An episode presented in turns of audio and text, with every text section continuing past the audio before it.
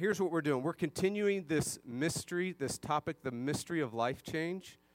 Uh, this is the third installment of probably two more parts. Still haven't figured out how far we're going to go yet. But here it is. Here's Mary Karr is a poet. uh, after years of being a Christian, she started reflecting on sanctification, which is personal renewal. It's the Christian life. It's life change, right? She started reflecting on what it is, how it happens, what it looks like. Uh, how does it practically work itself out? What's her role? What's God's role? She just was thinking very, very deeply on this. And then she said, one day it all came together for her on a morning on the New York subway.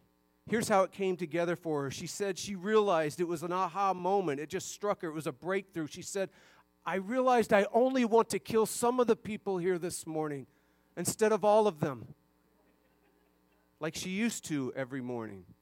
So, the mystery of life change is a fantastic mystery. Uh, it's lost and it's found. We think we get a handle on it and we don't. We pursue things that seem to say, ah, this is working, and it, and it doesn't after a while. It is a profound mystery, and that's what we're diving into. So, as we move into Romans 8, let's stand for the hearing of God's word. You're reading? Andy's going to adjust my mic. So I come up here and have to do some uh, house cleaning first, and I must admit that I forgot to read through this passage this week, so the first words of this passage ring very true. From Romans 7 through 8, 13.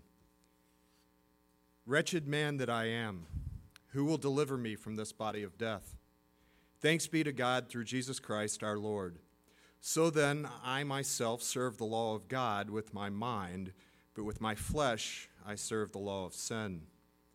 Therefore, excuse me, there is therefore now no condemnation for those who are in Christ Jesus. For the law of the Spirit of life has set you free in Christ Jesus from the law of sin and death. For God has done what the law, weakened by the flesh, could not do. By sending his own Son in the likeness of sinful flesh and for sin, he condemned sin in the flesh, in order that the righteous requirement of the law might be fulfilled in us who walk not according to the flesh, but according to the Spirit. For those who live according to the flesh set their minds on the things of the flesh but those who live according to the Spirit set their minds on the things of the Spirit. To set the mind on the flesh is death, but to set the mind on the Spirit is life and peace. For the mind that is set on the flesh is hostile to God, for it does not submit to God's law. Indeed, it cannot. Those who are in the flesh cannot please God. You, however, are not in the flesh, but in the Spirit if in fact the Spirit of God dwells in you. Anyone who does not have the Spirit of Christ does not belong to him. But if Christ is in you, although the body is dead because of sin, the Spirit is life because of righteousness. If the Spirit of him who, is, who raised Jesus from the dead dwells in you, he who raised Christ Jesus from the dead will also give life to your mortal bodies through his Spirit who dwells in you. So then, brothers, we are debtors not to the flesh, to live according to the flesh. For if you live according to the flesh, you will die. But if by the Spirit you put to death the deeds of the body, you will live. This is the word of the Lord.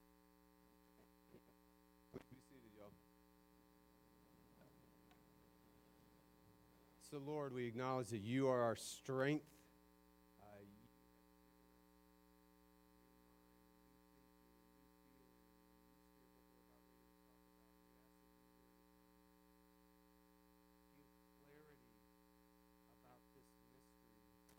that we've been looking at for three weeks. Oh Lord, would you open our eyes, give understanding, it helps explain us, uh, give a vivid, powerful, personal breakthrough with the specific aspect of Jesus and his salvation in this text uh, that reaches us, that renews us, that activates us. And we ask this in Jesus' name. Amen.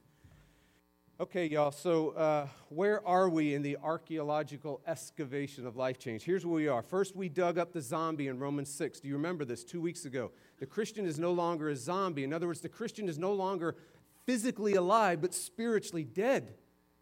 The Christian is no longer one person with one nature whose nature is only night. The Christian is no longer living in the realm of the dead, living in the zombie apocalypse, if you will. The Christian is no longer enslaved to the dark powers of the sin, of the death, of the ultimate evil. When Jesus, when Jesus exited the tomb, he took you with him. You're no longer a zombie. The apocalypse is over for you. Do not miss this. This is epic, massive life change. To not be a zombie is a big deal. It's life changing. Life changing Christianity is not becoming something more, being something more. Life changing Christianity is being who you already are. It's being what Jesus has already done for you. It's no longer being a zombie, and it's, it's now being a new person. It's now being alive. It's now being a righteous person. It's now being a whole person, a complete person in someone else. This is the wonder of life change. This is the wonder of Romans 6. This was the wonder of the zombie. Second thing we did was last week was we dug up the mystery of the split self in Romans 7, which is pretty controversial. I must say it is. Uh, but not to me. And not to everyone who came before the 1800s and the Second Great Awakening. It got really complicated in the Second Great Awakening. It got really complicated when these new notions of higher Christian living infiltrated the Christian speak and the Christian church and the Christian culture, and all of a sudden it got a little complicated. But historically, what I'm about to tell you or review to you right now is what's always been in the church. Yes, the Christian is no longer a zombie. Yes, a Christian has exited the tomb with Jesus. Yes, the Christian is a new self in Christ, but don't miss this. The zombie is attached to the Christian. Do you see the difference? The Christian is no longer a zombie. A Christian is someone that has the zombie attached to them.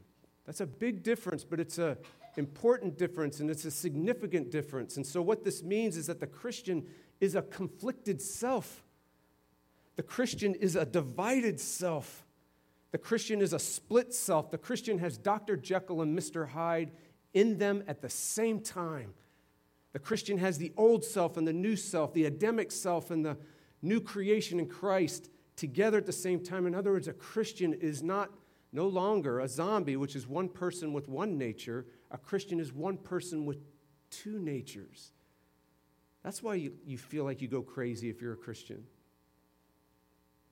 That's why you feel like, as Paul says, gosh, I don't even understand.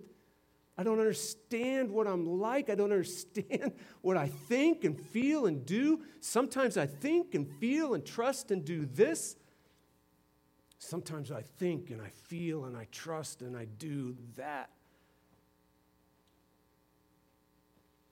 If we fail to understand this, y'all, this is so important. If we fail to understand that you are a conflicted self, you will construct, you will build a Christian life around a super saint. You will build a Christian life around a continuous spiritual self on a march of continuous spiritual victory, which is spiritual insanity. It's Disney World. The person doesn't exist. And so you will be spiritually manic when you do well, and spiritually depressed when you don't. You will look for all kinds of ways to activate this super saint in your life. Maybe you need to surrender more. Maybe you need to yield more. Maybe you need to be more devoted. Maybe you need to have more passion. Maybe you need more sincere. Maybe you need more devotion or commitment. Or maybe you need, you know, some way to tap into the mysterious movements of the Holy Spirit. And here are 100 easy steps to do that.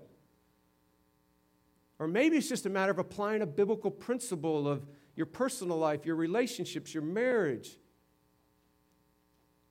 Maybe it's just a spiritual secret you haven't yet figured out. You need to gain knowledge. You need to do seven steps to deliverance. Something to activate the super saint that you know is there, but you just can't find them.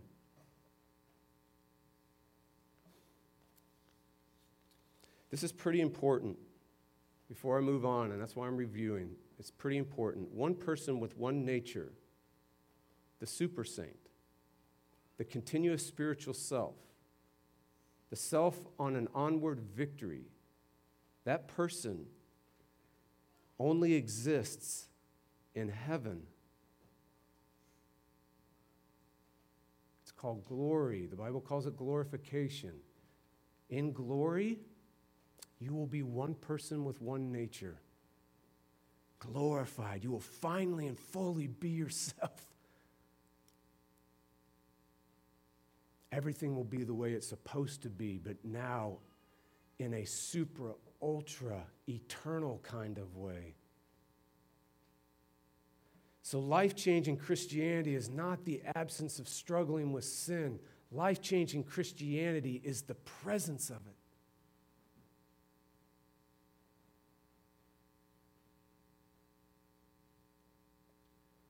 Life change in Christianity is struggling with sin for the first time and the millionth time.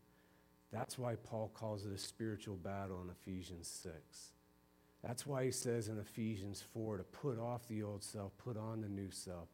That's why there's this spirit, the person of God, at war with the flesh, and the flesh, the old self, at war with the spirit. This is the Christian life. Romans 7 explains you. Romans 7 reveals you to you. Romans 7 gives you the Christian life. Romans 7 gives you the mystery of life change. Romans 7 is spiritual reality. Romans 7 is spiritual sanity. In fact, everyone's favorite theologian, who's your favorite theologian? If we were to say everyone's favorite theologian across all traditions, probably everybody would say at least you know, five, ten years ago. He's getting less and less known, but a guy named J.I. Packer. J.I. Packer said Romans 7 saved his life. He said that he was anxious and exhausted from trying to be a super saint. And he was spiritually depressed because he kept failing and nothing worked. In fact, he felt himself getting worse. And then through a guy named John Owen, an ancient dude who was expositing, uncovering, excavating Romans 7 for him, he went, Oh my word, of course. I'm not a super saint, I'm a conflicted saint, but I'll be a super saint one day. So, how do you live? This is where we are today. How do you live this conflicted Christian life? How do you live it? Now, what we're about to look at is so unexpected. Paul's answer is so unexpected. It is absolutely going to blow your mind. It's absolutely, you're going to do, you know, this is what everybody does.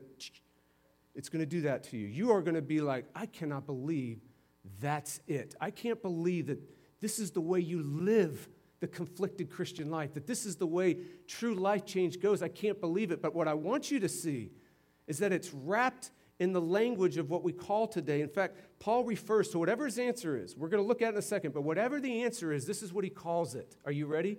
It's going to hear language that you've heard about, but again, when you get to what it is, it's in the language that's normal, but when he says what it is, you're going to go, no way. Absolutely no way. Here it is. Are you ready? Walking in the Spirit. That's what he's going to call what we're going to look at. Verse 4, he's going to say what he's about to look at, that here is how you walk this split Christian life, this conflicted Christian life, he's going to say it's, it's walking in the Spirit. Okay, okay. And then he's going to say in verse 5, it's being in the Spirit. Your translation probably says living, but being is a better translation because it's literal. It means those who are functionally building their identity around the things of the Spirit. Functionally, being, functionally, learning to build their identity around the things of the Spirit. The things of the Spirit is what he's going to tell, tell us in a minute. Also, those who are realizing more and more that they do not exist in the old self. That's what it means. Being, living. You no longer exist. You no longer live. You no longer, your identity is no longer in the old self. You are in a new self that's in Christ. That's what he's going to talk about. Paul's answer is so unexpected, but it's what he refers to as thinking, feeling, willing the things of the Spirit in verse 5. And then he says this if you get it, it's life and peace. Verse 6. This thing of the Spirit that he's about to tell you is life and peace for you. Functional, present, experiential, existential life and peace. Pretty powerful, pretty significant. So, in other words, Paul's answer to living the split Christian life is crucial to the spirit filled life that everybody talks about. Everybody talks about the spirit filled life, everybody talks about spiritual anointings. Everybody talks about the power of the Holy Spirit, and he's about ready to tell you this is what it means. This is what practical life change looks like. Every church person wants to know how to change, how to grow in sanctification, how to be better, become better. And he's about ready to say, here's the answer. Here's what it looks like. So, are you ready for it? I'm not sure you are, really. I, am really not. Because it's going to feel like, is that it? It's, it's going to feel so unexpected. It's going to feel so not spirit filled. It's going to feel so not spiritually electric. It's going to feel so not life changing to you and me. Are you ready? Here it is. I'm just going to tell you. Build build your messy life around no condemnation.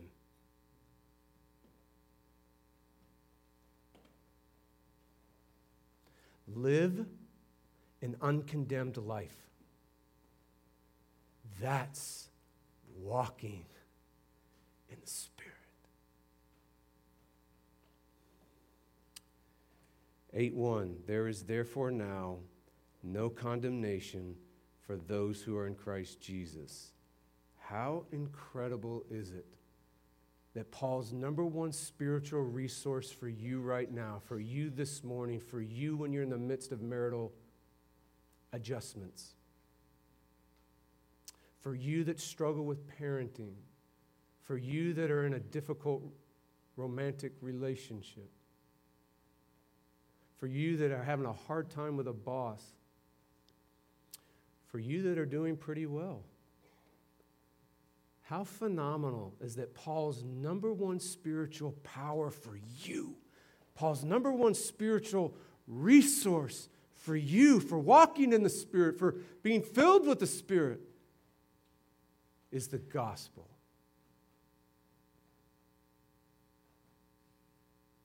An uncondemned life, what we might call a justified life. Now, here's the catch. That's why we were reading 724. I wanted to put that in Paul's wretched man thing. If you have a messy life, in other words, you know what he means when he says, wretched man that I am. If you have a messy life, you know living an uncondemned life is the hardest thing in the world to do. The holiest man who ever lived knew he had a messy life. 724. Wretched man that I am. Present tense. Again, present tense. Who will rescue me from this body of death? Living without condemnation is the hardest thing on the planet to do. And he's just talking about the Christian, the one who's no longer a zombie. This is why the greatest evil in the world today, the greatest act of injustice in the world today, according to all the normal sources of authority, like the media and like Hollywood and like education and like government and like, well, I think that's everything. But according to these folks, the greatest evil, the greatest act of injustice is someone experiencing low self esteem.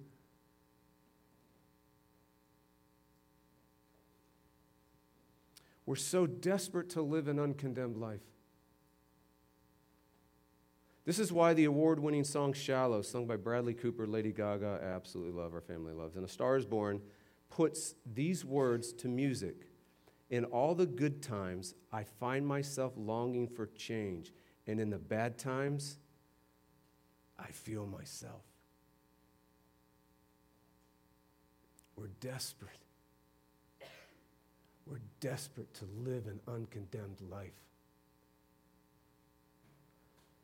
This is why when you feel criticism, you feel like it's the condemnation of your very being. You're desperate to live an uncondemned life. This is why we're so defensive and we're so sensitive and we're so self protecting because we're so desperate to live an uncondemned life. This is why we have that deep sense, you know, that deep sense you have deep inside when you just kind of get aware of it enough and then you, you know, quickly go to Sports Center. You have that deep sense of not being enough. You have that deep drive to be something more. We're desperate to live an uncondemned life. This is why Jonathan Haidt, a leading psychologist, just did this massive research project. It's now a book called The Righteous Mind. He says, An obsession with righteousness is the normal human condition. We're desperate to live an uncondemned life. This is why the great poet T.S. Eliot poetically penned Half the harm that is done in this world is due to people who want to feel important. They don't mean to do harm, but the harm does not interest them or they do not see it, or they justify it because they are absorbed in the endless struggle to think well of themselves. We are desperate to live an uncondemned life. The Apostle Paul is telling you it's possible. You can live an uncondemned life.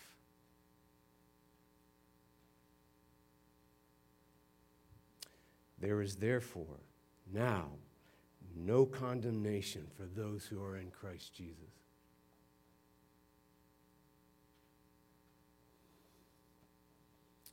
How is that possible?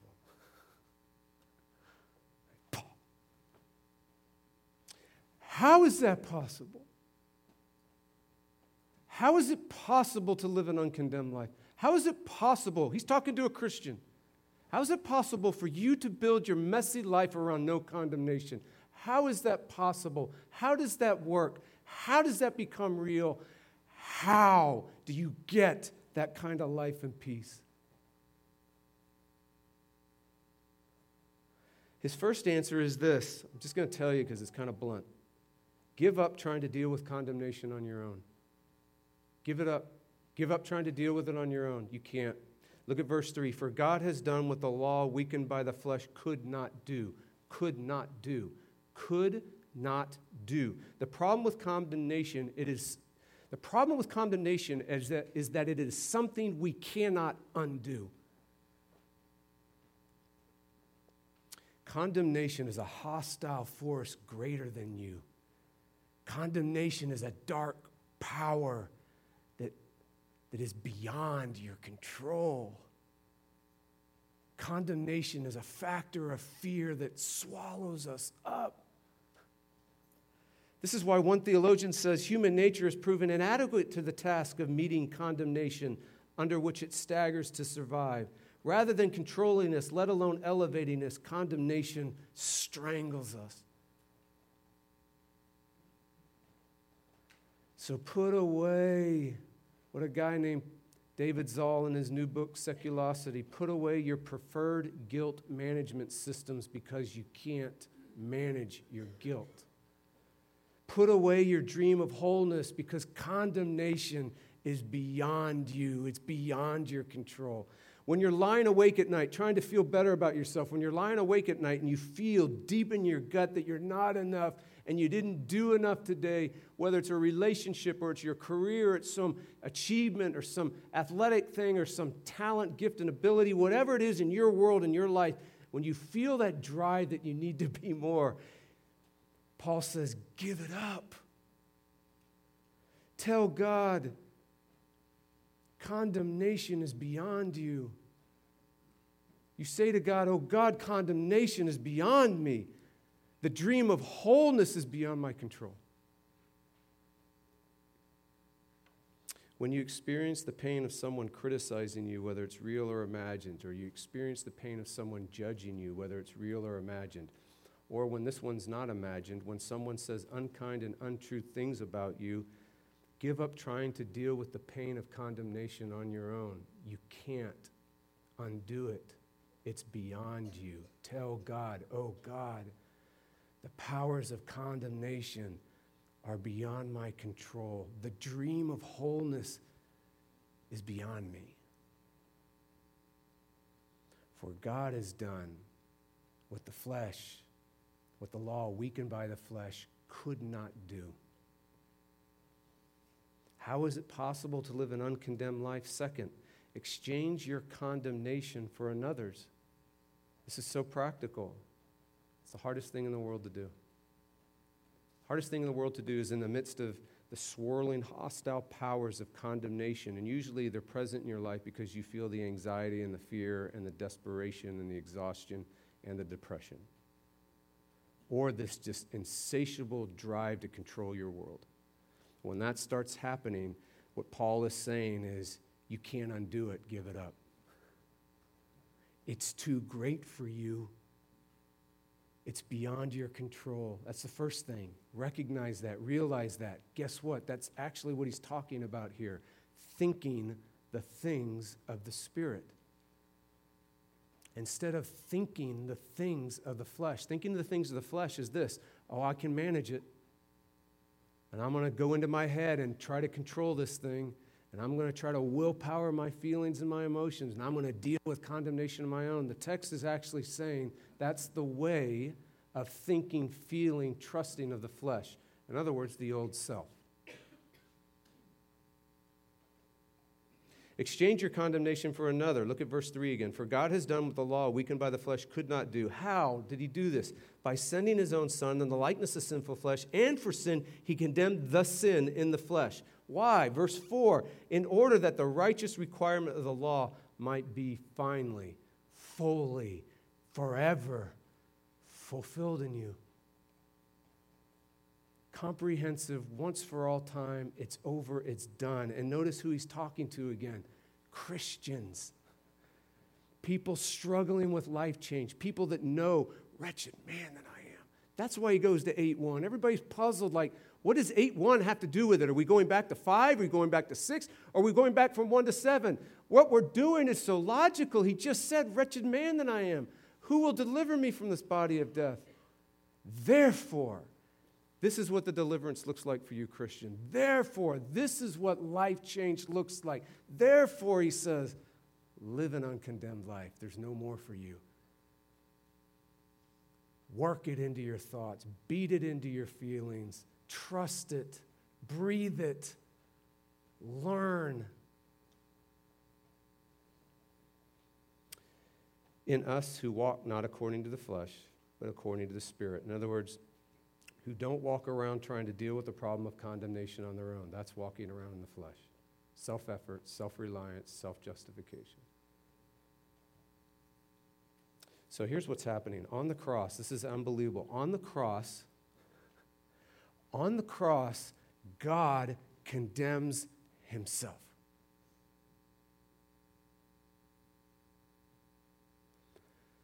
By sending his son to be condemned. Now, this needs a little excavating. So let's dig it up just a tad. We need to dig that up a little bit. That's powerful, that's kind of gripping, and it's God condemns himself by by condemning his own son. That's breathtaking. What does that mean? And here we get some texture to it. Look, in the likeness of sinful flesh, do you see that in the text or your electronic device? In the likeness of sinful flesh. You know what that means? In the likeness of sinful flesh. Jesus came in the likeness of sinful flesh. That means he came with a full participation, a, a total, complete identification with you. This is not a partial identification. This is total, comprehensive, complete identification with you. This means he became everything wrong with you. This means he became your sin. This means he became everything that, that makes you feel like you're not enough, that drives you to be more than you are.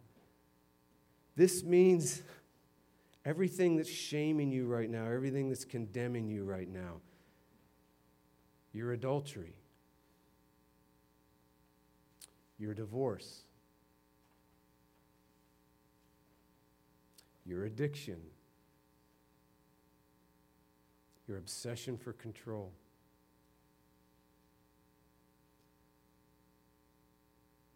Your mental instability, your anger,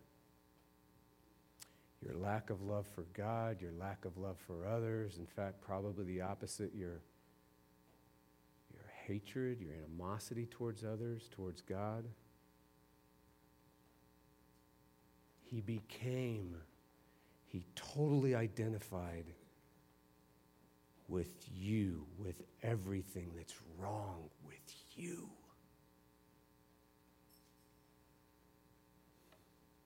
And God condemned it in Jesus on the cross. There is now no more condemnation. He took every last drop of it. There is no random drop that spilled out or spills out onto you. It's over. It's absolutely over. You have been set free from having to deal with condemnation on your own. You have been set free from a hostile power you cannot control. You have been set free from having to prove yourself. You have been set free from having to fulfill the dream of making yourself whole because you can't. He does. Exchange your condemnation for His. Live an uncondemned life. No condemnation is a new place to live. It's a new place of psychological healing. You know how this is possible? It's, this, is a, this is a whole new place to live, y'all. This is walking in the Spirit. This is a, a whole nother plane. This is actually learning, realizing that you no longer exist in the old Adamic self, the old zombie self, the old collapsed self that's still attached to you. You no longer, your deepest identity is no longer this person. You are now living in someone else. His life, his death, his resurrection, his righteousness, his condemnation, his new resurrection life, yours. This is where we're living. And so, what happens here is that you can reject the anxiety and the exhaustion and depression of the old self that's still attached to you. In other words, you still have attached to you an old self. Notice what the text is saying the thinking, the feeling, that's, a, that's your thoughts and your emotions, the thinking and the feeling, the willing, the trusting of the flesh is death. That's just the way it is. That's all he's going to do. When this, when this person thinks, when this old self is thinking and feeling, it is nothing but death. Now, of course, it doesn't mean ultimate physical death, but it does ultimately lead to physical death.